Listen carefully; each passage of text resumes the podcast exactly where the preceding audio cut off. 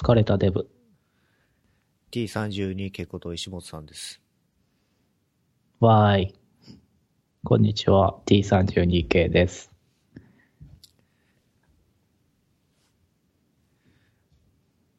えっ、と、また引っ越ししたんでしたっけ？そうっすね。あの、念願叶って、港区民になりました。前から住みたかったんですか？いや、さほど。ただね、あの、僕はあの、石川県の田舎者なので、そういうところに若干ミーハー魂がありますね。どうですか六本木生活は？六本木ね、そうだね。ランチとか高いよね。1000円とかすぐ超えちゃう。前渋谷にいた時とかとあんまり変わんないんじゃないですか？いやいやいや、渋谷の方が安いよ。800円とかでも全然満足できるランチがあるけど。普通になんか1200円とか1500円とか2000円とかいっちゃうよ。まあ1200以上になってくると確かに高く感じますね。うん。なんか最近何やってるんですかね？アクティビティが全然ネット上に流れてないんですけど、そうですか？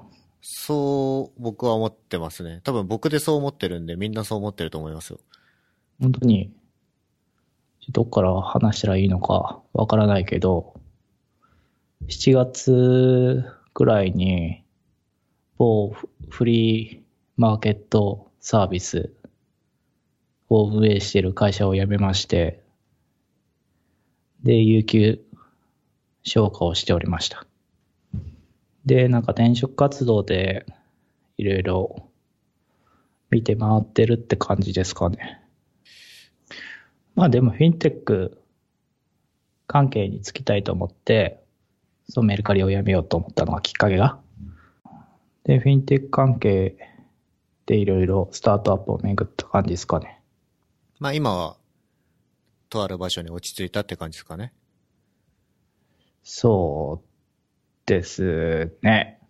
メルカリとかで何やってたか僕はあんまりその時も知らないんですけど、ウェブ開発をやってたんですよね。そうですね。あの、メルカリとメルカリアッテというのがありまして、メルカリアッテの方が、あの、クラシファイドサービス。まあなんか、ソファー売りますとか、いらない机売りますとか、譲りますとか言って、えーっと、募集してきた人と直接会って、えー手渡しで、えーっと、そういうもののやり取りをするサービスなんですけど、アメリカとかだと結構盛んなのかな？そういうサービスが。まあ、それのウェブアプリを作っておりました。いわゆる、ウェブフロントエンドの技術スタックでいうとどういうものがあったんですか？そうですね。創造者は、あの、API は Go、GoLang を使っていて、で、うん、ウェブは別にそんなにフル、アプリにあるフル機能が使えるというわけじゃなくて、単に、その、ぼ募集されているオファーーというのが、まあ、普通に見れる、閲覧できるだけのウェブアプリだったんで、裏側は Go、GoLang でウェブサーバー立てて、えーで、静的なあサーバーサイドレンダリングですね。それを返してるだけですね。だから技術的にはそんなに大したことはしてない。そのサーバーサイドレンダリングは Go のテンプレートエンジンを使ってサーバーサイドレンダリングしてたっていうことですか？そうです、そうです。なるほど。なんかね、非常に辛かった思い出がありますね。最近、何やってるんですか？技術的には。最近はですね、タイプスクリプト、Next.js みたいな感じでやっております。まあ、そう、タイプスクリプト。まあ僕はタイプスクリプトやりたいって言って始めたんだけど、まあ難しいですね。なんでタイプスクリプトやりたいって思ったんですか？そうね、その前職の、まあ想像が GoLang 使っていて、ちゃんとした言語じゃないですか。GoLang。まあ型のある言語。なので、僕は JavaScript ぐらいしかプログラミングをやったことないので、その型のある言語を習得しようと思うと、すごい難しかった。ので、想像にいるときは、GoLang を挫折してしまったので、まあとりあえずは、じゃあ JavaScript に型を入れたものを学んでみようかしらという思いで、ちょっとやってみっかと思った次第です。難しいと、それが。いや、でも、Go よりかは、まあ、JavaScript なんで、とっつきやすいっていうのもあるね。けど、やっぱりね、なんだろうね、インインターフェース？そのプリミティブな型ストリングとかアレイとかわかるよ？うん。けどね、それをなんか組み合わせてなんか、独自の型になっていくと、なんか、ああ、ああ、っていう風に、理解が追いつかない。なんかそういうフレームワークとか、えー、なんかライブラリとか入れると、アットタイプスで、まあ勝手に、えーそれを定義した型ファイルもインストールして、えー使えるんだけど、それが、すごいブラックボックス。まあ、あれ全部公開されてますけどね、中身は。そうそうそうそうそう。だから別、読み進んでいけばわかるんだけど、めんどくさいなってうん。思ってる。なんか、めんどくさがりになりましたよね。いや、そんなことないよ。なんか昔に比べて、随分平らになったなと思って、そうですか？そう 思いますけどね。そうですね。友達いないからだと思いますよ。それはあんまり関係ない気がしますけどね。いや、横で、せんちゃんが横にいたときは、ね、いろいろね、やれたわけじゃないですか。こういうのしたいって言ったら、いいじゃないですか、みたいなことを言ってくれる人がいたから、やれたけど、最近はなんか一人ぼっちだったので、どうしようかなっていう。うん。まあ優秀なエンジニアには恵まれてるけど、うん。あのフロントエンドエンジニア、まあ、僕と同じ趣味思考な人が近い人があんまりいなかったような記憶があるので。なんか、モル、ブログね。ブログのモルやってるじゃないですか。うん。でも最近は全然技術的なこと書いてなくて、読書感想文が多いなっていう風に見てるんですけど、いや、それが悪いとかいいとかじゃなくて、あやっぱりこう技術のことから離れてきてるのかなっていうイメージがあるんですよね。いや、人生に悩んでるときは僕は本を読むので、多分人生に悩んでるだろうね。多分その、前のブログの履歴を見てもらえば、読書感想文が多いときとか、あるんで、あ、この人、人生悩んでるんだなと思ってもらえれば、良いと思いますよ。じゃあ今は悩んでると。そうだよね。悩んでる。悩んではないけど、悩んでる。それは今後のエンジニアとしてのキャリアパスみたいなところですか？そうだね。まあ基本的に僕エンジニアと思ってないんで、その、なんていう、エンジニアリングをちゃんと分かってないので、そのエンジニアって名乗るのはおこがましいと思ってますんで、まあ、フロントエンドデベロッパーって、ちょっと意識的には言ってるんですけど、まあ、デベロッパー、まあ、定義はよくわかんないけど、うん、僕も今聞いててエンジニアとデベロッパーの境目、なんかエンジニアって、すごい、あれじゃない？なんか昔調べたんだけどね。なんか UI デベロッパーとか、なんかフロントエンドエンジニアのことをフロントエンドデベロッパーって海外の求人では言ってるようことが多いような気がするんで、なんかどちらかっていうと、本当 UI デザインよりな、いわゆる HTML、CSS コーダー的なのがなんかデベロッパーなのかなと。うん、なんか僕の理解とそれ違いましたわ。あ、本当ですか？ソフトウェアディベロッパーとも全然聞くんで、その、いわゆる西本さんの言うサーバーサイドを開発する人がソフトウェアディベロッパーって名乗ってる人も結構いて、僕の中で理解してたのは、その大学で情報学専攻してたか否かだと思ってたんですよ。おうあエンジニアと名乗るか名乗らないか。だから僕、大学でそういうことやってたわけじゃないんで、あ、じゃあ、せんちゃんもエンジニアって名乗っちゃダメだよ。ダメかもしんないですね。うん。ちょっとだからちょっとだけ濁して、ウェブアーキテクトみたいに名乗ることがありますけど、最近は。うわ、それちょっとかっこいいね。まあだからウェブディベロッパーとかがああ、それいいよね。いいのかもしれないですね。うん。まあ、とりあえず、その、なんか、なんだろう、自分の思考的に、プログラミングが好きというわけじゃなくて、何でもかんでも、その、100点を目指したくないというか、ね、80点、70点までは頑張ればいけそうだけど、80点を90点にするのってすごい何事も難しいじゃん。だから、そこに自分のリソースをかけるのはちょっともったいないなと思って、なんか、まあ JavaScript、うん、そんな極めてはないけども、まあ、とりあえずなんか API 叩いて、なんか表示するってことはできるんで、じゃあ他ちょっとデザインやってみようかとか、まあちょっと分野を極めるってことがあんまり興味がないって感じがするね。とりあえず9大点をいっぱい取って、総合得点でぶっちぎるっていうのが性に合ってるのかもしれない。ジェネラリストですね。そうだね。結局やっぱサービス作りたいよね、なんか。便利なもの。人が便利って言ってくれるものを作りたいよね。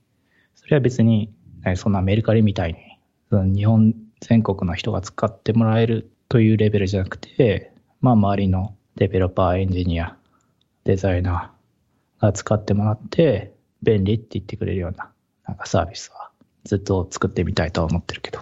それ2014年ぐらいから言ってますよね。そうそうそう。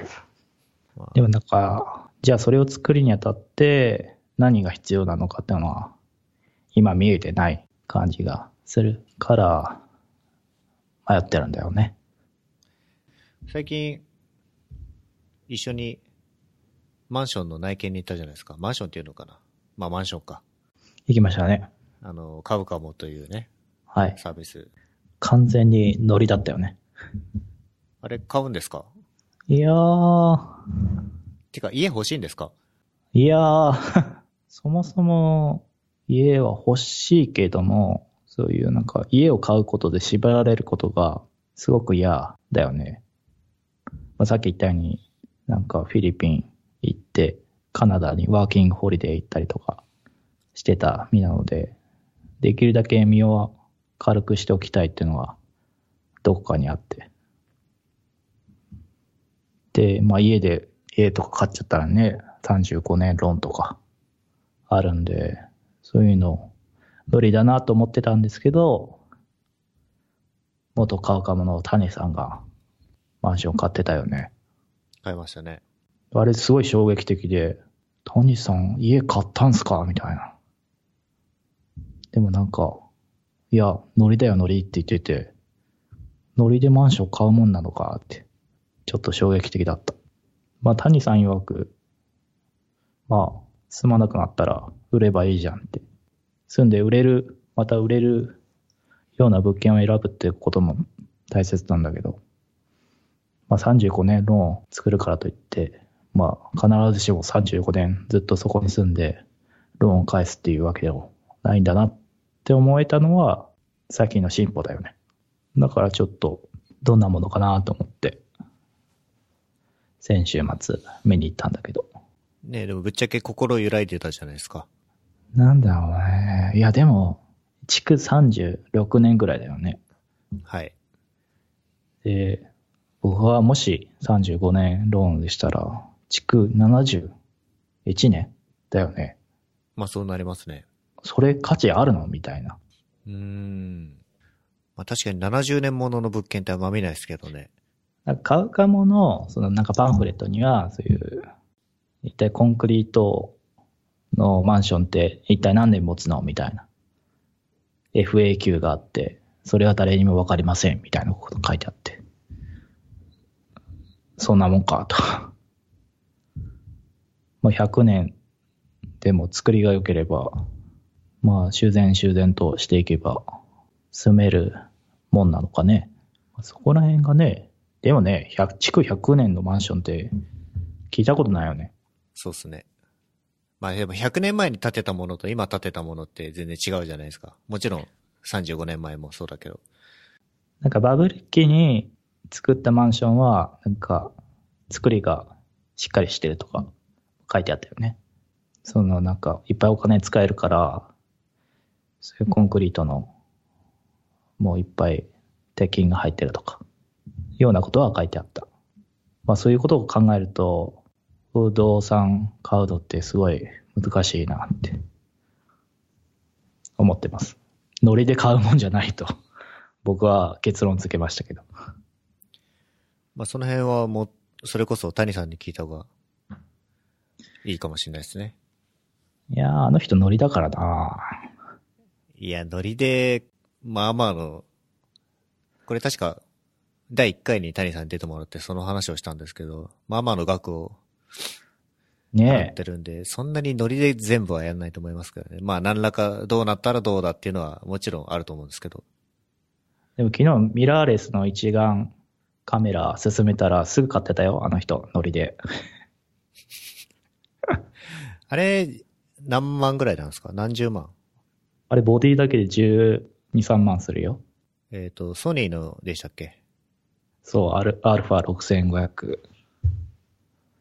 で、レンズも5、6万するし、すごいと思って。まあ、進めたら買ってましたよっていうか、自分も買いましたよね。うん。まあ買ったんだけど、まあね、谷さんは犬飼ってるから、被写体があるからいいよね。ねえなんか、石本さん出歩くイメージあんまりないから、何映すんですかね。そうそう、だから料理でも移そうかなって。あー料理とか、あと、スニーカーとか？そうだよね。スニーカーも買って一回インスタに投稿して終わりだからね。あとはずっと物置に眠ってる。履かないならくださいよ。いやー、それもまた違うんだよね。何かこう、見たいなと思った時に、じ自分の中の手元にあるっていうのがいいんだよ。履く履かないじゃないんだよ。なるほど。最近買ったのはそんなもんですか？スニーカーとカメラぐらい？そうだね。それぐらいかな。あれ、ヒュー買ってませんでしたっけ？ああ、ヒュー買った、ヒュー。あの、Google ホーム。はい。そう、それは一緒に買いましたもんね。そうそうそう。これも完全ノリで買ったよね。あれはノリでしたね。でも結構使ってるんで僕的には良かったですけど。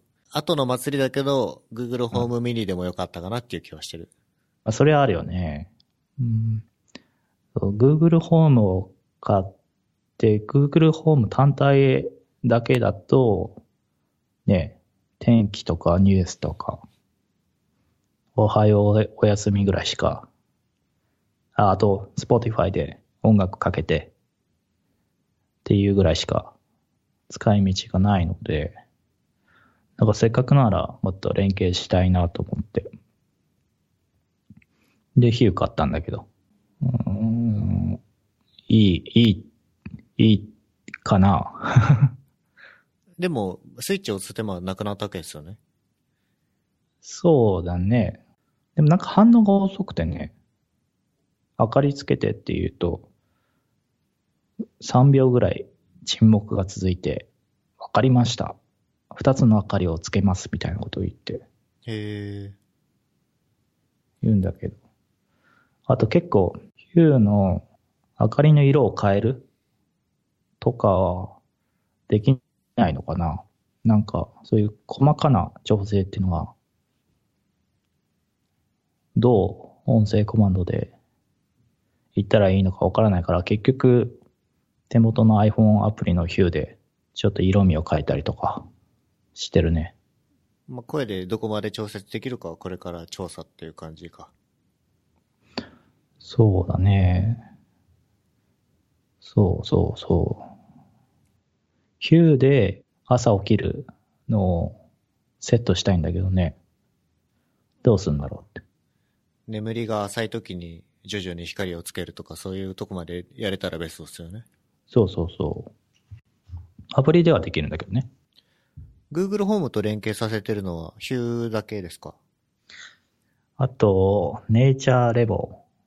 ああ、ネイチャーレモン。これ何でしたっけ？IR キットの後継版みたいな感じで、赤外線リモコンを登録して、そのリモコン操作をネイチャーレモンがやってくれるっていう。へえ。だから、Google ホ、Hue は Google ホームにそういうネイティブ対応してるから、別にすぐ連携できるんだけど、まあそれ以外の家電、まあエアコンとか、テレビとか、まあ赤外線リモコンで操作できるものは、大抵 HRM に登録して、で IFTT で叩いて、Google ホームと連携みたいなうーん、面白い。感じができるのかな。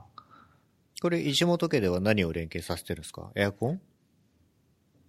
そうだね。ネイチャーレオのなんか、推し的にはエアコンが一番推してて、で、現になんか、エアコンのリモコンは登録すると、すぐ、そのなんか型番とか、温度調節とかも、ネイチャーレムからできて、便利。えー、これ買おうかな。面白い。あ、1万3000円。でも2つ買うと20%オフとかじゃなかったっけ？2つお買い求めで10%オフって書いてありますね。ああじゃあまた誰かと。いや、10%じゃちょっと。まあ、でも面白いですね。これ他に赤外線か。あんまり家電がないんで、うち。エアコンぐらいかな。うん。あと普通に、その、シーリングライトとかも、ヒューじゃないうん普通のシーリングライトとかもつけれるね。あ、なんかそっちの方が安く済みそうですね。そうそうそう。ヒューもね、高いよね。その、なんか赤とか緑とかにできるランプは多分8000円とかするんだけど、蛍光色だけなら3000円ぐらいするうんランプがあるけど、でも、そんなに光が強くないんで、今のご家庭にあるシーリングライトを置き換えるような光量を出すには多分、ヒューのやつ4つか5つか買わないと明るさ出ないんじゃないかな。話聞くまでは僕はヒューで Google ホーム連携やろうとしてたんですけど、そのいわゆる赤外線でシーリングライトコントロールできれば、ネイチャーレモでもコントロールできるってことですもんね。そうそうそう。これいいっすね。だから僕は普通に、うちは、うん、シーリングライトもあるけど、ヒューもあるっていう感じで。うん。ヒューはなんか間接照明的に使ってる。Android TV 持ってなかったでしたっけ？そうそうそう。そう、Google ホーム買ったんで、Android TV なら、連携いいだろうと思って買ったんだけどね。なんか全然相性悪くて、使えない。Android TV を Google ホームの後に買ったんですか？うん。マジか。これいいくらしました？え？?20 万ぐらい？ああ、何インチですかそれで？?50 いや、インチ。でっか。そうあの、Google ね、一緒に Google ホーム買った時、ビッグカメラで、Google のね、お兄さんがね、言ってたもんね。その、普通は、その、Chromecast を使えば、なんか操作できるって言ってて、で、Android TV は、ビルトインキャスト、Chromecast ビルトインが内蔵されているから、普通に操作できますよって言ってたから、それ信じて買ったのに、Google ホームでテレビつけてってしたしたかったんだけど、はい。だから調べた結果、対応できませんって書いてあって、へえ。マジかと思って。まあ多分 Android TV のバージョンが上がれば、いずれできるんじゃないかなと、淡い期待をしてるけども。まあなんか将来的には対応しそうな予感はしますけどね。うん。Android TV をつけるにはどうするんですか？なんかリモコンがあるんですか？うん。普通にリモコンでつけてる。じゃあネイチャーレモでコントロールできないんですか？はあ。できる。ね。それでいいんじゃないですか？いやーでもネイチャーレモから Google ホームに連携するのめんどくさいじゃん。うんまあ確かに Android TV だったら Google ホームからダイレクトにやりたい感じはしますね。そうそうそう。まあ、結局、全然活用できていません。常に売ったり買ったりしてるイメージあるんで、わかんないんですけど、前まで仮想通貨のマイニングも家でやってたじゃないですか。はいはい。今はもうやってないんでしたっけ？そうだね。その引っ越しの時にもう全部売っちゃって、なんか荷物を減らしたくて、いつも引っ越しのタイミングで古い家財を売って、引っ越した後に新しい家財を買うみたいな、うん。そんなノリで買ったんだけど、まあマイニングは、うるさかったね。ああ、なんかファンの音とかがですかね。うん。結局6台ぐらい、ラディオンの RX580 っていう、なんか普通の GPU、グラフィックボードを6個買って、やるとね、すごいうるさいのね。で、夏場だったから、熱も持っちゃって。で、会社あるから、エアコンつけっぱなしで出て、電気代が2、3万いっちゃうとか、あった。マイニングをするための機材っていうのが、機器っていうのか、それ全部でおいくら万円したんですか？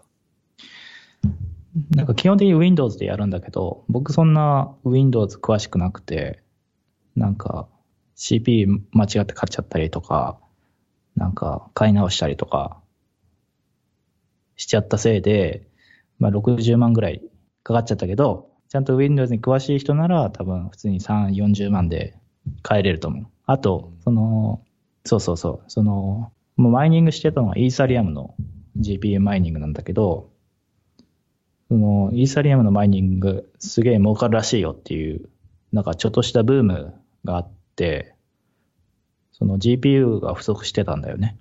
で、なんで、で、メルカリで普通に1台、定価2万5千円とかする GPU が、なんかもう5万円ぐらいとかしてて。で、まあ GPU を定価で買えなかったっていう点もあるんで。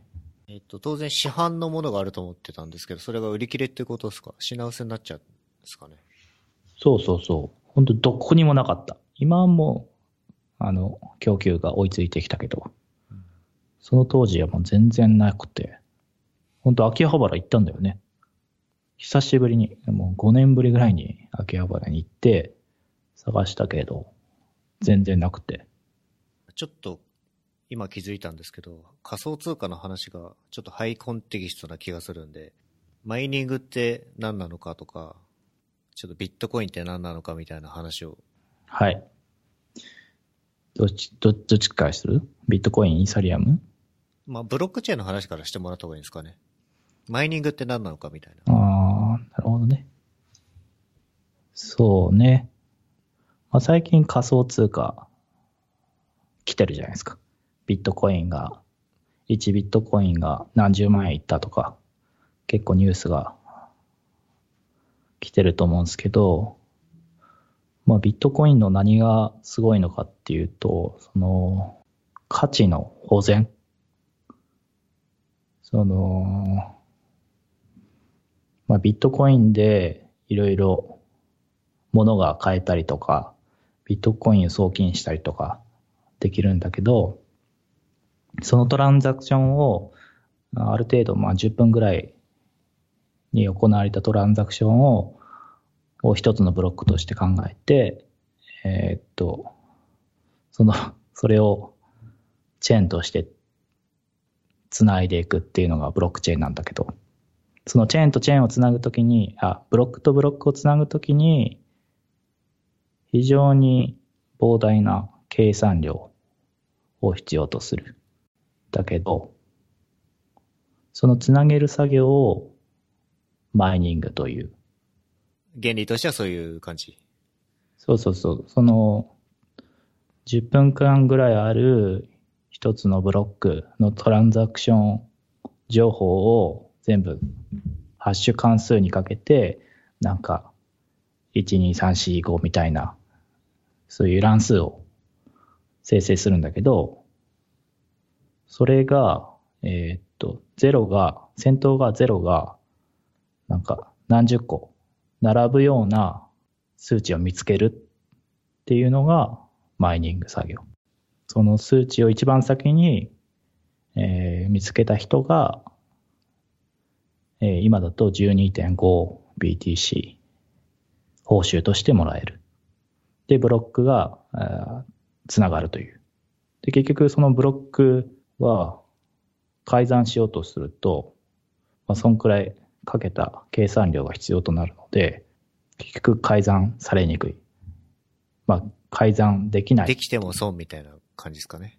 そうだね。本当に全世界の、うん、マシンを導入して、全部書き換えなきゃいけないっていう感じなので、そういうトランザクション情報が、まあ、赤外に保たれてる。イコール、価値が保全される。まあ、結局、そんな誰かに 100BTC 送ったっていう偽の情報とかが入り込まないので、まあ、みんな安心して使えるから、ビットコインは人気みたいなところがありますね。まあ、それの核となると技術がブロックチェーン。で、そのブロックチェーンをつなげる人をマイナーといって、つなぐ作業をマイニングという。そのマイニングの計算リソースを石本さんの自宅のマシンからできるっていうところを説明してもらっていいですか？結局、宝くじみたいなもんだよね。単純な、えっ、ー、と、ハッシュ関数をみんながやって、その戦闘がゼロ何個続くようなものが、いつ出るかっていうだけの話なので、まあ、とりあえずいっぱい計算させればいい話なんだけど、でもみんなやってるんで、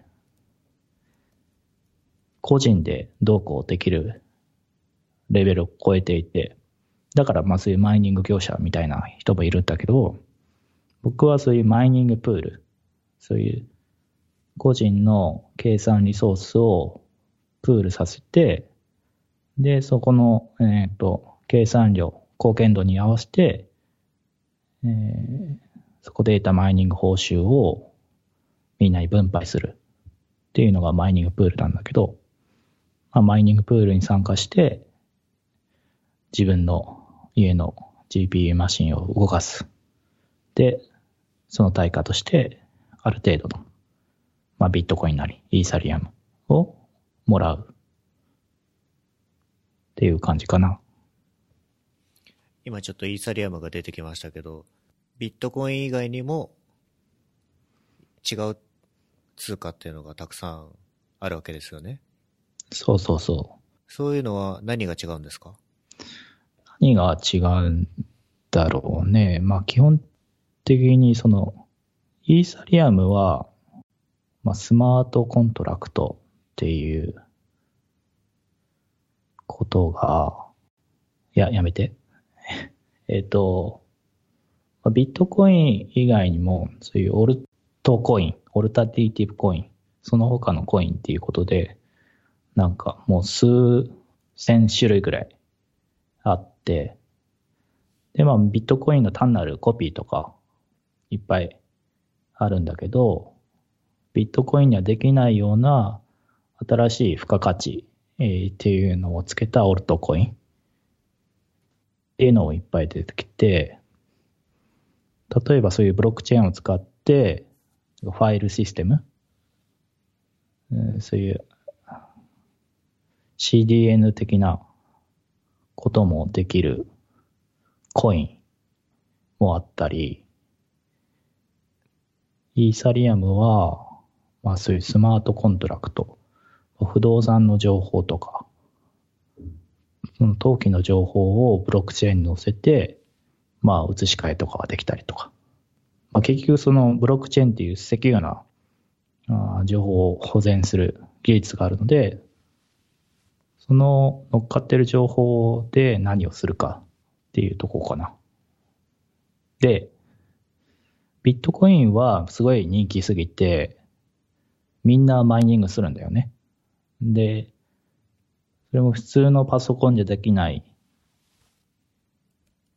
まあ ASIC っていう、そういう単純な作業をもうとりあえず早くするっていうマシンでみんなやってるんで、まあ個人がやろうとすると、まあそういう ASIC っていう、まあ1台何十万円ぐらいする、なんかそれにしか使えない機械を買わなきゃいけないんだけど、イーサリアムの場合は、そういう GPU、グラフィックボードでまだマイニングできるので、まあ個人でも参加しやすいっていうのがあるから、最近、イーサリアムを知った。